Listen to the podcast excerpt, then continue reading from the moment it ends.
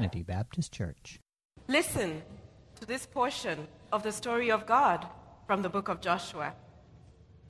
Then Joshua summoned the Reubenites, the Gadites, and the half tribe of Manasseh, and said to them, You have done all that Moses, the servant of the Lord, commanded, and you have obeyed me in everything I commanded. For a long time now, to this very day, you have not deserted your fellow Israelites, but have carried out the mission the Lord your God gave you. Now that the Lord your God has given them rest as he promised, return to your homes in the land that Moses, the servant of the Lord, gave you on the other side of the Jordan. But be very careful to keep the command and the law that Moses, the servant of the Lord, gave you to love the Lord your God, to walk in obedience to him, to keep his command, to hold fast to him, and to serve him with all your heart and with all your soul. Then Joshua blessed them and sent them away, and they went to their home. To the half tribe of Manasseh, Moses had given land in Bashan, and to the other half, Joshua gave land on the west side of Jordan, along with their fellow Israelites. When Joshua sent them home, he blessed them, saying, Return to your homes with all your wealth, with large herds of livestock, with silver, gold, bronze, and iron, and great quantity of clothing. And divide the plunder from your enemies with your fellow Israelites. So the Reubenites, the Gadites, and the half tribe of Manasseh left the Israelites at Shiloh in Canaan to return to Gilead, their own land, which they had acquired in accordance with the command of the Lord through Moses. The word of the Lord. About 22 years ago, when I was the associate pastor here, uh, it, was, it was in my first year, and I had a man approach me and confront me on. He said that, that he had heard from somebody else that I was uh, being inappropriate with women. And I was taken aback. And he said that, that this other individual who had talked to him about this had seen me uh, hugging and kissing women in the in fellowship hall in a way that was kind of over the top and that that it was inappropriate for me to be doing that. And he went on and I'm and I'm like I have no idea what he's talking he said that I was even so bold at one point as to just stand there with my arms around these two women and I'm and I'm just racking my brain and and I said, Can you describe these women to me? And he said, Well, they're both pretty tall, and one is blonde and, and one is brunette. And then it occurred to me, and I said, I said, Do you know their names? Would, would the blonde's name be Debbie and the brunette's name be Karen? And he said, Yeah, I think that's right.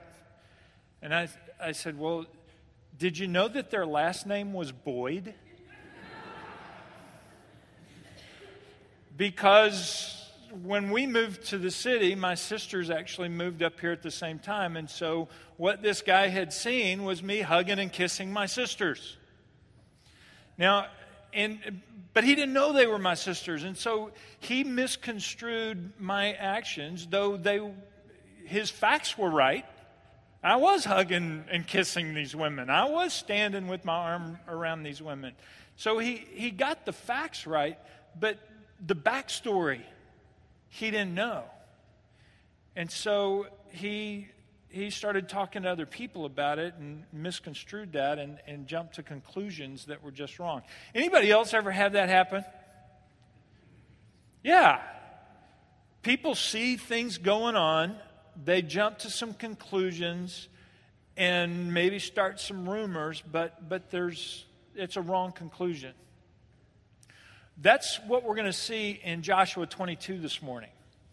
And, and this is, it's an important text because we've been talking about taking new ground as we've been going through this series and, and how God's called us to take this new ground in our lives spiritually, and, and He's called us to take new ground as, as a community of faith. And we've been looking at all these principles about what it, what it looks like for us to take new ground. And, and, and as we've been in this last section of the book, chapters 13 to 22, it's about really settling into this new ground, this abundant life of Christ that God has for us. And one of the things that we have to come to terms with as we're as we are experiencing the abundant life is that there will be conflict even in the family of faith there will be um, misunderstanding and misconception and, and all that. And so we need to know how to deal with that well so that we are honoring the truth of God, but we're loving each other well. And that's what we're going to see in Joshua chapter 22. So if you'll take out your Bibles, because I'm going to be reading um, some big chunks of, of the text this morning. What Angela just read in verses 1 through 9 is it kind of sets us up for it. Because in verses 1 through 9, what you see are these two and a half tribes of, of Reuben, Gad, and the half tribe of Manasseh. And the soldiers are being decommissioned.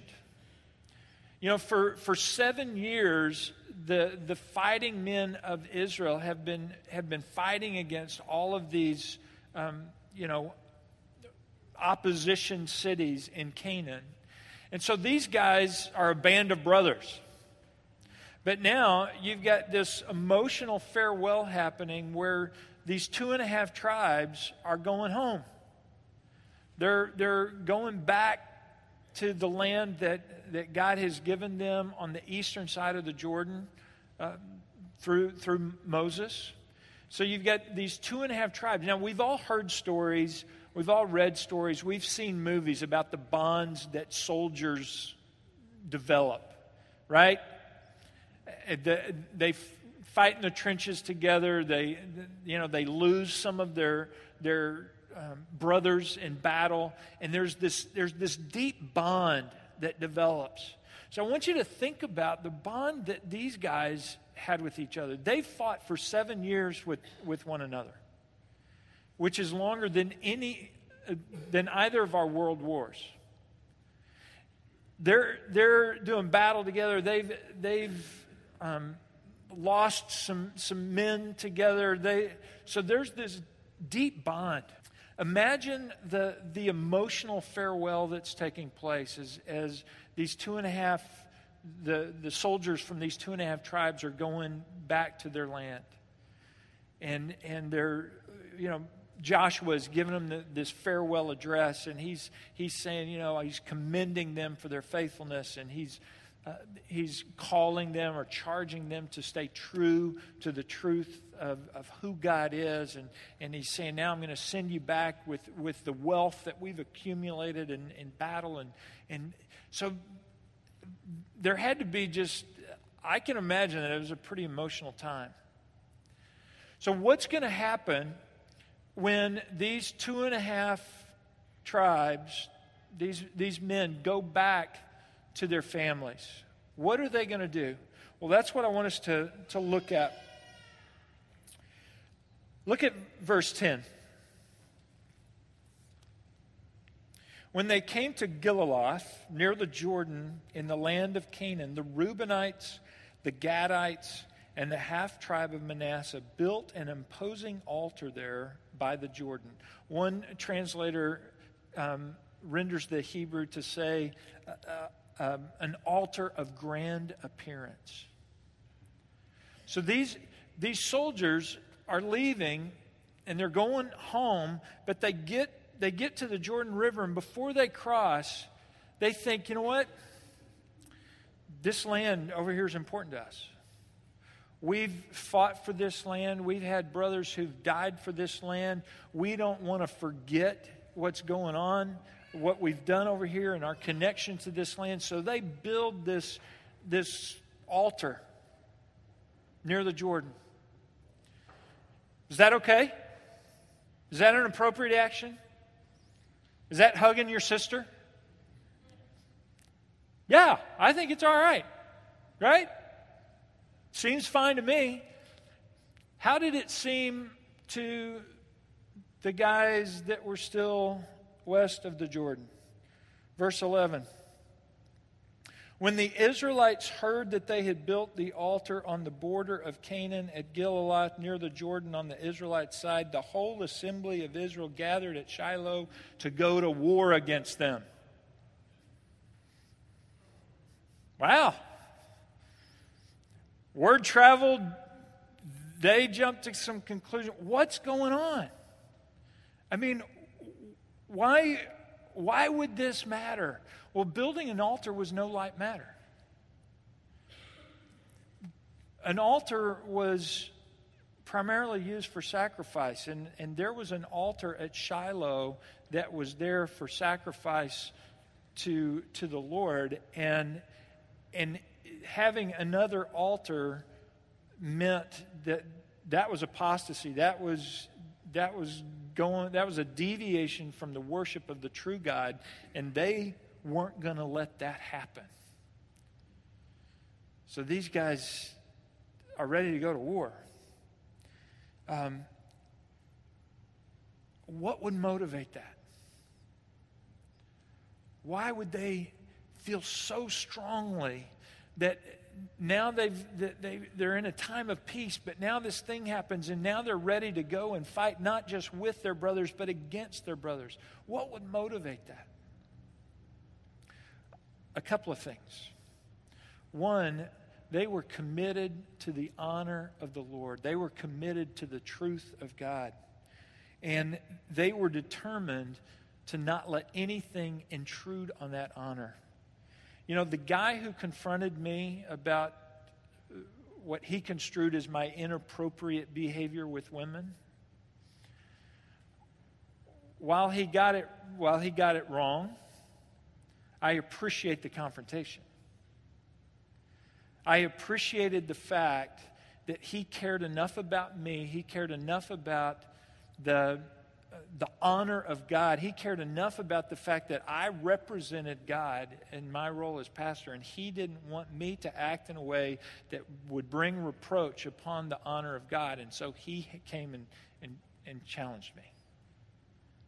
I appreciate that. I'm glad he did it. That's what these guys are doing. Um, they care that much about the honor of God.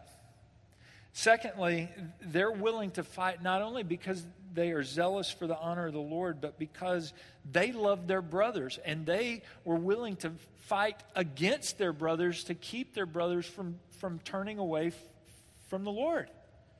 They didn't want these guys going down the wrong path. So look at what happens, verse 13 and following. So the Israelites sent Phinehas, son of Eleazar the priest, to the land of Gilead, to Reuben, Gad, and the half tribe of Manasseh. With him they sent ten of the chief men, one, one for each of the tribes of Israel, each the head of a family division among the Israelite clans. When they went to Gilead, to Reuben, Gad, and the half tribe of Manasseh, they said to them, The whole assembly of the Lord says, How could you break faith with the God of Israel like this? How could you turn away from the Lord and build yourselves an altar in rebellion against him now? Was not the sin of Peor enough for us? Up to this very day, we have not cleansed ourselves from that sin, even though a plague fell on the community of the Lord. And are you now turning away from the Lord? If you rebel against the Lord today, tomorrow he will be angry with the whole community of Israel. If, if the land you possess is defiled, come over to the Lord's land, where the Lord's tabernacle stands, and share the land with us. But do not rebel against the Lord or against us by building an altar for yourselves other than the altar of the Lord our God. When Achan, son of Zerah, acted unfaithfully regarded, regarding the devoted things, did not wrath come upon the whole community of Israel?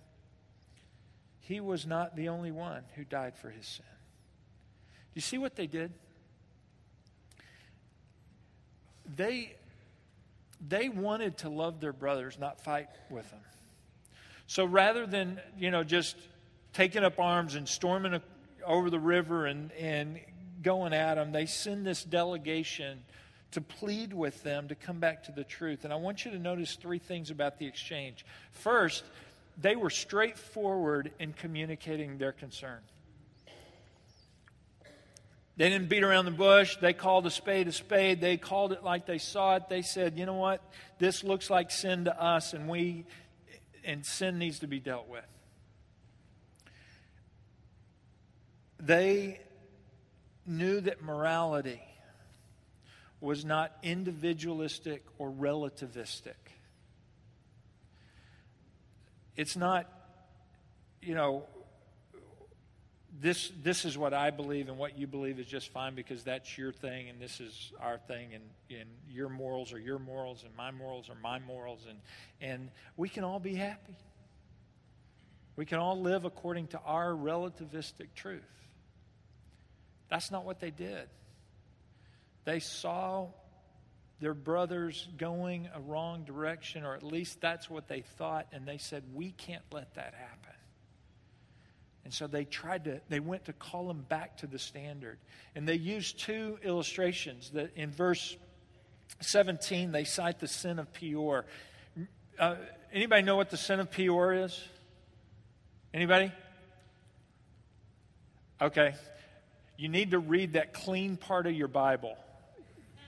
You know, like the book of Numbers. There's no, you got nothing underlined in Numbers. Go to Numbers. Numbers 25 talks about this, what happened at Peor. And the, you can read the whole story at some point. The Reader's Digest condensed is that during the, the wanderings in the wilderness, some of the men, actually a lot of the men, were seduced by Moabite women and, and they engaged in sexual immorality with these Moabite women. They began to offer sacrifices. They led Israel, in fact, to offer sacrifices to the Baal, the god of Peor. And, and God wasn't happy with, with that. And so God told Moses to wipe out all of the men that led Israel astray. And by the end of it all, about 24,000 men were killed. Um, that's what they're talking about. They're saying, we don't want to go down that road again. Don't do that. And then they talk about Achan. And we, we looked at Achan uh, a couple months ago. So you can, you know, listen to the podcast on that. But the, the short of that is Achan's sin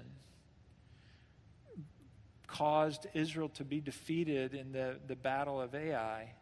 And Achan his sin caused many, many people to die. And so Israel's saying, we don't want to go there.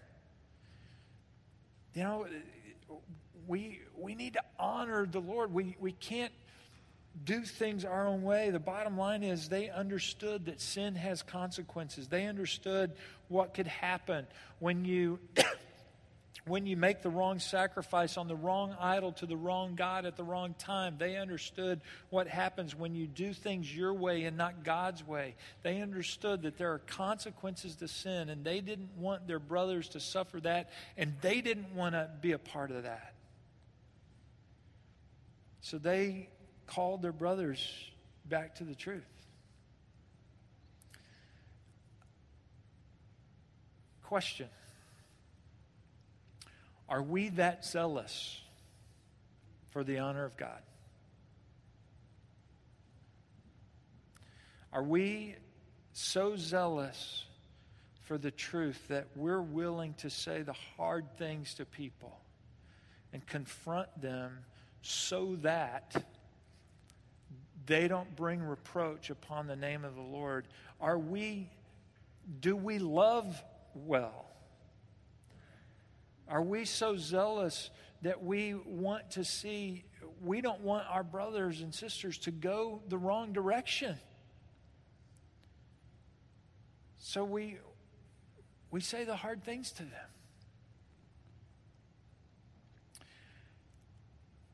Something we need to note in verse 19 these Western tribes didn't just go to these guys and say, hey, what you're doing, stop it. No, verse 19, they said, If the land you possess is defiled, come over to the Lord's land where the Lord's tabernacle stands and share the land with us. See what they're doing? They're saying, Hey, if you're doing this because your situation's not all that great, come back over. We'll give you some of our stuff. We'll give you some of our land. We're willing to sacrifice so that you don't go down that wrong path.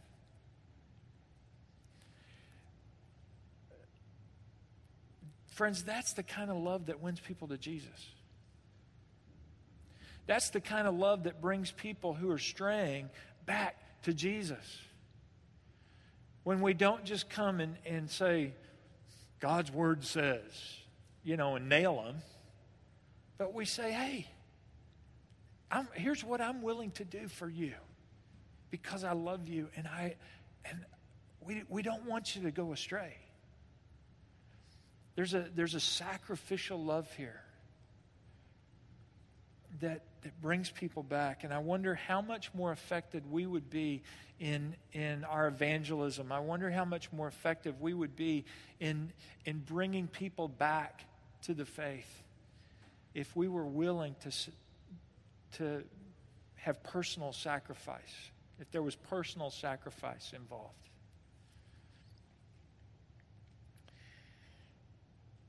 Verse 21.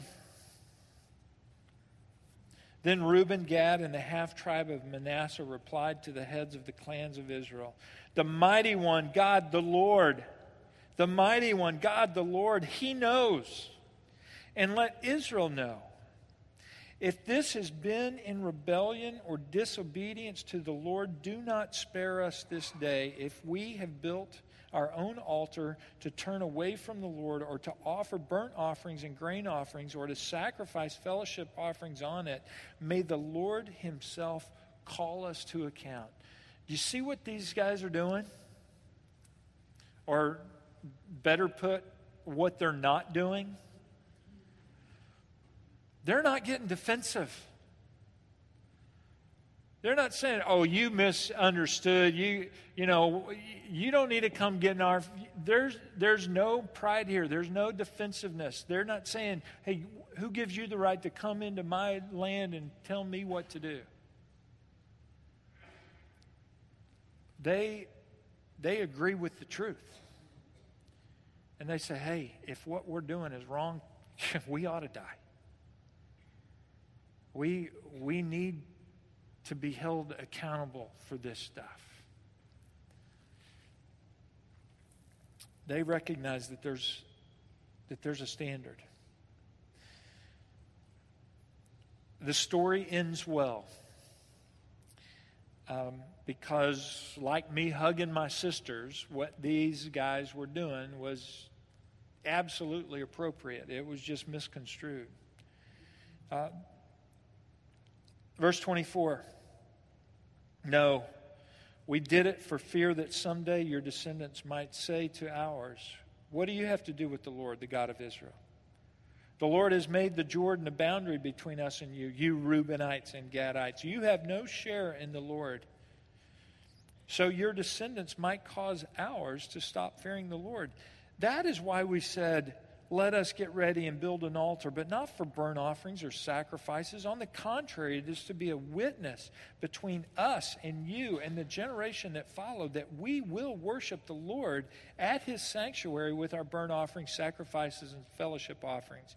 Then in the future, your descendants will not be able to say to ours, You have no share in the Lord.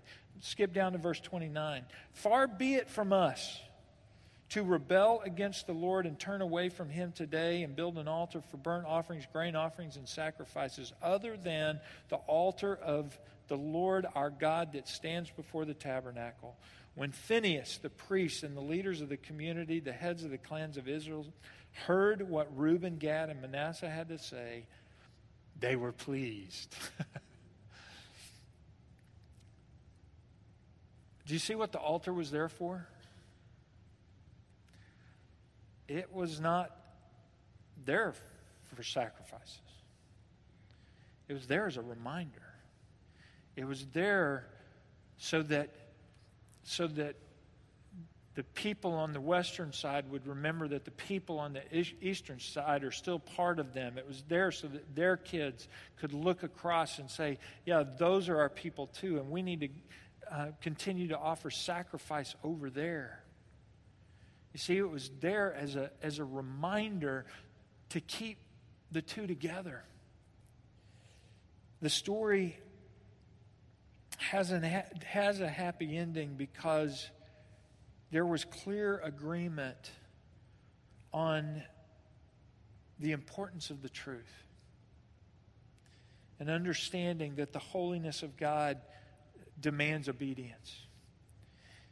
It has a happy ending because the Western tribes were, were courageous in upholding the truth, but not just that, they were also courageous in, in extending love, sacrificial love. And it has a happy ending because the eastern tribes didn't get defensive, but they, they listened to the rebuke. They said, We want the truth to prevail as well. And they took it to heart. There's a great verse in Psalm 85, actually, a few verses, eight, verses 8 to 10 say, I will listen to what God the Lord says. He promises peace to his people, his faithful servants, but let them not turn to folly. Surely his salvation is near those who fear him, that his glory may dwell in our land. Love and faithfulness meet together, righteousness and peace kiss each other. Love and faithfulness meet together righteousness and peace kiss each other. See, that's what happens at Gilead. The righteousness of God and the peace of God came beautifully together. And in the final analysis, that's what we're called to. We are we're called to righteousness and peace. And if we're going to if we're going to settle well into this new ground of abundant life that Jesus came to give us, we have to see the connection between righteousness and peace and we have to be able to represent to our world the connection between righteousness and peace. Uh, our our world doesn't know anything about this. In the place of righteousness and truth, what do we have? We've got relativism, right? You got, you know, there's one truth for you and there's one truth for me. There's one set of morals for, for you and there's another set of morals for you and there's another set for you. And, and you know, if we can all just kind of have our own way, then we'll all get together just fine, right? How's that worked out for us? Not so well. We have a world of discord and uh, disharmony. Discord and disharmony, those are the same thing.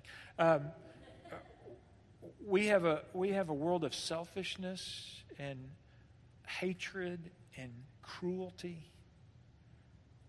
Why? Because there's no standard that we're all living to. We all, all got our own thing going. But what God wants from us and what God calls us to is righteousness that leads to peace.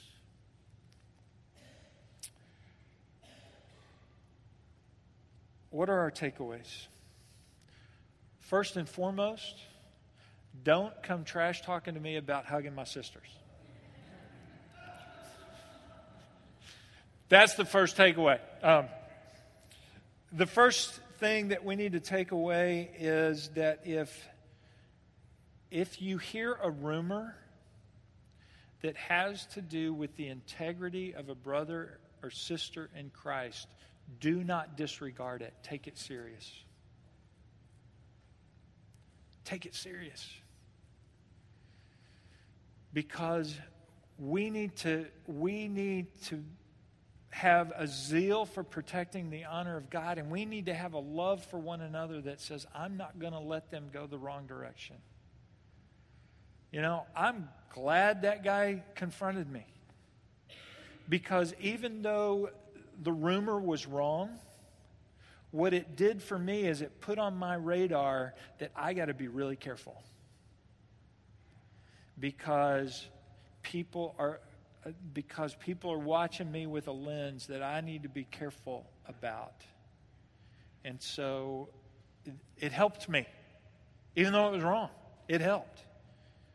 And so we we need to if if if you hear a rumor that's about the integrity of, of somebody else, we need to approach that person.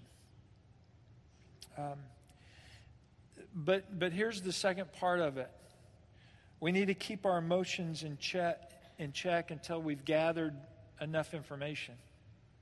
If Israel had just, you know, they, they saw the information, they said, they're building an altar. We can't let that happen. You know, that's turning away from the truth. Let's go get them, you know? And they just went and wiped them out without going and engaging in conversation. Uh, there would have been a lot of unnecessary casualties there. But truth is, that's how some of us operate. You know, some of us graduated from the Clint Eastwood School of Conflict Resolution. You know, we, we shoot first and then ask questions later. We just come in like, you know, a kamikaze and we're just, you know, all guns are blazing and we're, you know, the truth is our convictions are so strong that we don't stop and take the time to say, hey, here's what, here's how I see it. What's going on? What's going on with this? So that we can get other perspectives and, and the, the backstory, if you will. Friends, we need, we need to be, take rumors and, and evidence serious when we see it or hear it, but we also need to put our emotions in check and deal with our emotions uh, away from the confrontation so that when we come and sit down and talk, we we were able to, to ferret things out well. Third, we need to talk frankly with one another, confronting in love, with our priority being the welfare of the person we confront. And we need to be willing to personally sacrifice in order to bring about this righteous resolve. That's what Israel did. They, they said, Look, don't go that way. And in order to keep you from going that way, here's what we'll offer because we don't want you to go there. Just, um, just last week, was it last week? Uh, yeah, just last week. I had um, some folks call me into my own office, which you got to love. When they take you into your office to slap you around a little bit. Um, no, I had, I had some folks call me into my office and say, hey, here's what's here's what we see is going on and and and this doesn't seem right to us and and we want you to get better and we want Trinity to get better and here's what you know we think needs to happen. And so we were able to talk it through and and I, I think I was able to hear them well. I think I was able to respond non defensively mostly. I got a little defensive at one point. Um, but you know what? When we get defensive, defensiveness at the end of the day is just pride. Isn't it? I want to be right. And so when we when we put our defenses down, we're saying, no, it's not about me being right, it's about us being right. It's about us walking toward what's right together.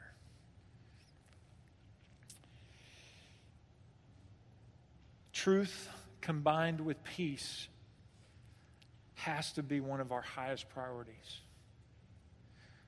But don't, don't mishear that. It has to be truth combined with peace. It has to be peace combined with truth because peace without truth is just compromise. And truth without peace is just legalism.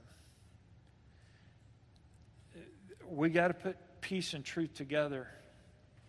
Peace and righteousness have to kiss. Christ said that blessed are the peacemakers, for they will be called sons of God. Jesus was the Prince of Peace, and we are called to be like him. How, how can there be any real peace unless there is righteousness, unless there is truth? There can't be. And so, as we take new ground in our lives, one of, one of the opportunities that we have is to show a relativistic, misunderstanding, selfish, and cruel world that a zeal for truth and loving confrontation are the basis for any true and lasting peace. We have an opportunity to show our world that righteousness and peace do kiss in the context of who God is and who He's called us to be. So let me pray for us.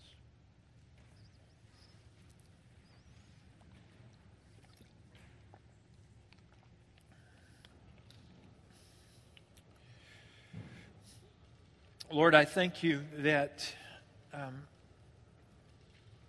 we get to do life together as a community. I thank you that we have the opportunity to, to be iron sharpening iron. I thank you, Lord, that, uh, that we have a standard that we can look to.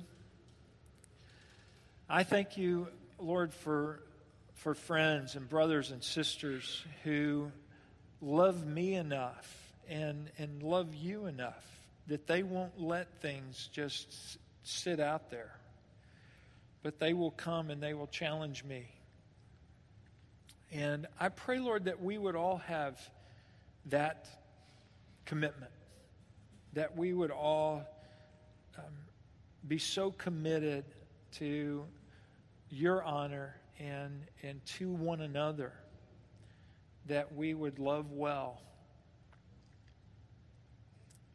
even in confrontation.